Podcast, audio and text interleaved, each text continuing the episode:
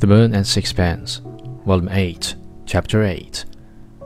I could not help thinking that Colonel MacAndrew might have some difficulty in doing this, since Strickland had struck me as a hefty fellow, but I did not say anything. It is always distressing when outraged morality does not possess the strength of arm to administer direct chastisement on the sinner. I was making up my mind to another attempt at going when Mrs. Strickland came back. She had dried her eyes and powdered her nose. I'm sorry I broke down, she said. I'm glad you didn't go away. She sat down. I did not at all know what to say. I felt a certain shyness as referring to matters which were no concern of mine.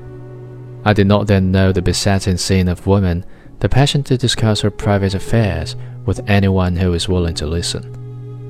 Mrs. Strickland seemed to make an effort over herself. Are people talking about it?